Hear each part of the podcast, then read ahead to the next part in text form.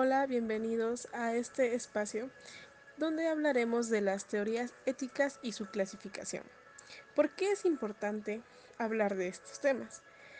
Pues desde diversas perspectivas, las diferentes teorías éticas tratan de ofrecer una justificación de las actividades morales y del carácter moral, ofreciendo también un modelo ideal de la moralidad. Esto se clasifica en teorías cognitivas y en las teorías no cognitivas. Vamos un poco de esto. Dentro de las teorías éticas nacen del entorno moral vigente, justificándolas o fundamentándolas. Esto, dentro de la teoría cognitiva, es la que sostiene lo bueno, es la cualidad de X. Dentro de la teoría cognitiva, sostiene que lo bueno es la cualidad de X. Como ejemplo, eh, decir que robarle a los ricos para beneficiar a los pobres es un acto de bondad moralmente bueno, lo cual sería falso, pues esto afirma, puesto que independientemente del propósito es un acto ilícito, que tendrá consecuencias negativas, por lo cual no sería bueno hacerlo, siendo dicho un acto moralmente inadecuado. Este es un ejemplo de las teorías cognitivas. Dentro de ello vienen las teleologías, que, cuyo objetivo es determinar la meta o fin de las acciones humanas, basándose en las normas y en los principios, orientándonos en nuestra conducta en consecuencias de dicho trabajo. Esta teoría busca el bienestar humano, la búsqueda de la belleza, la excelencia, la autenticidad y la solidaridad. Estas se subdividen en dos grupos, siendo las naturalistas y las teorías de deontológicas. Las naturalistas se subdividen en las subjetivas y en las objetivas, siendo estas como teniendo el objetivo de expresar preferencias y objetivos individuales y colectivos. Dentro de las teorías deontológicas que tratan de determinar lo que es correcto. Estos conceptos ambos coinciden en tener normas, los principios, las defensas, la igualdad, la libertad y la igualdad entre los seres humanos. Dentro de estas teorías naturales también viene como otro subtema lo que es el eudonismo de Aristóteles. ¿Pero qué es el eudonismo? Pues, según Aristóteles, la naturaleza, la ética y la prudencia es la que harán la naturaleza humana. Esta, por ser racional, cuestiona nuestra existencia obteniendo la razón, decidiendo que para llegar a la vida buena, a la vida utópica, hay que comportarse bien, poseer la prudencia para practicar las virtudes y llegar a una vida más virtuosa, determinando o eligiendo así entre placeres y dolores, lo que pues muchos de nosotros consideramos el juicio del hombre prudente para elegir la acción más viable. Dentro de las teorías éticas resulta también el edoísmo de Epicuro, siendo estas las teorías éticas que identifican lo bueno con el placer y consideran que el fin de toda actividad humana es el placer. Consideraban que para que el hombre alcance la felicidad, primero deberá de ser liberado de los miedos, pues, según Epicuro, no existe nada fuera del hombre que rija su vida con un fin determinado. Epicuro recurrió al autoísmo demócrito. ¿Qué es el autoísmo? Es la que determina la realidad es exclusivamente material y permite negar a la inmortalidad del alma. Epicuro recurrió al autoísmo demócrito. ¿Qué es el autoísmo? Es la que determina la realidad es exclusivamente material y permite negar a la inmortalidad del alma. Juntando estos dos pensamientos se llega a que el entender de la verdadera realidad para el ser son las sensaciones a través de donde captamos las cosas. El temor a la muerte deja de tener sentido. Al elegir los placeres y dolores porque en algunas circunstancias nos servimos del bien como de un mal y viceversa teniendo como placeres los estáticos, que son los que disfrutan de un estado ya alcanzado, como por ejemplo la comida, cuando nos sentimos ya este, satisfechos, pero aún tenemos la necesidad de continuar. ¿Por qué? Porque tenemos un, gusto, ¿no?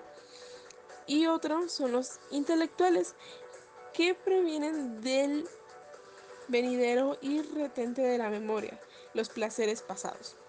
Epicuro busca los diversos placeres y su permanencia. Dentro de estas teorías entra el utilitarismo, que es la primera definición dicha por Beta, que la describe como la propiedad de cualquier objetivo de producir beneficio, ventaja o felicidad. Estas considerando como valor supremo sometidos a la norma o valor.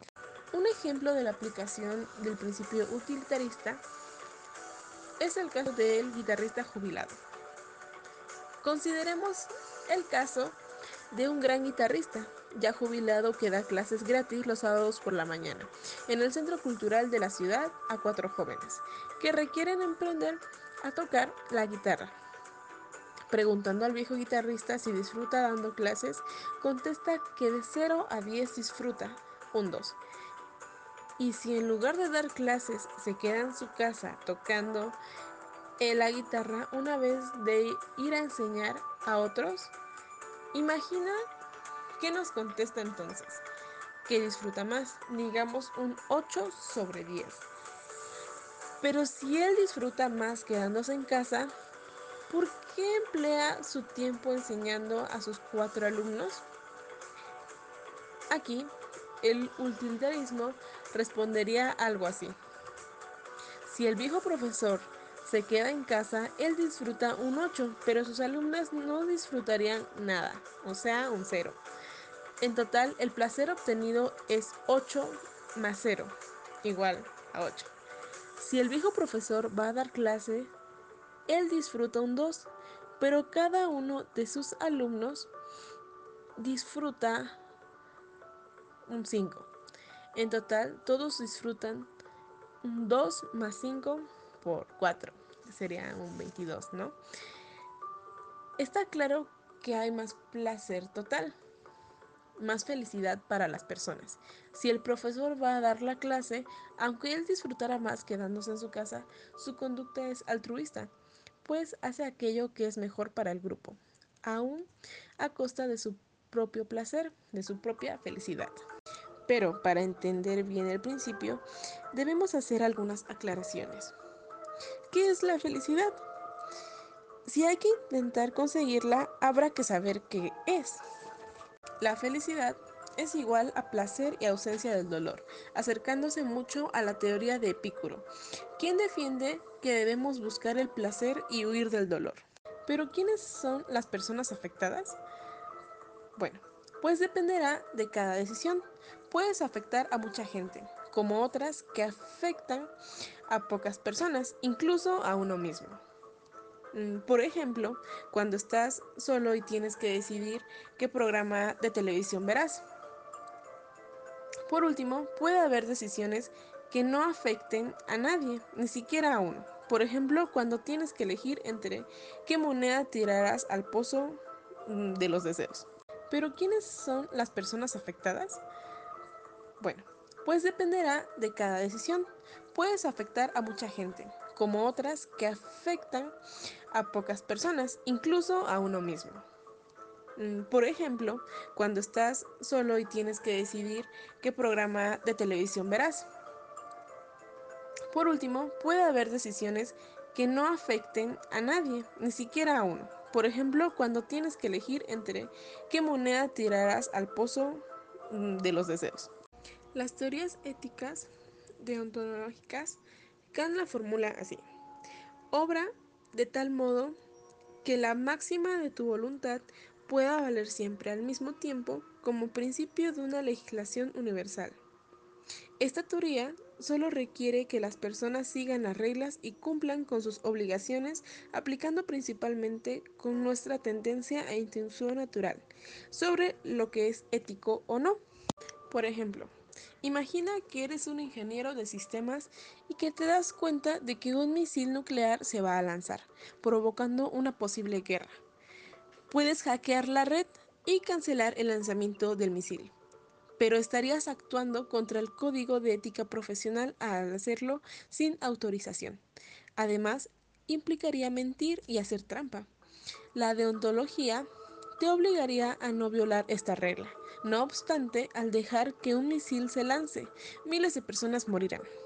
Entonces, seguir las reglas hace que la ideología sea fácil de aplicar, pero también significa no tomar en cuenta las consecuencias de nuestras acciones. El debate contemporáneo entre las éticas de los derechos y las del bienestar es que ambos tipos de teorías se caracterizan por fundamentar la ética en la racionalidad, olvidando un papel de los sentimientos urbanos humanos.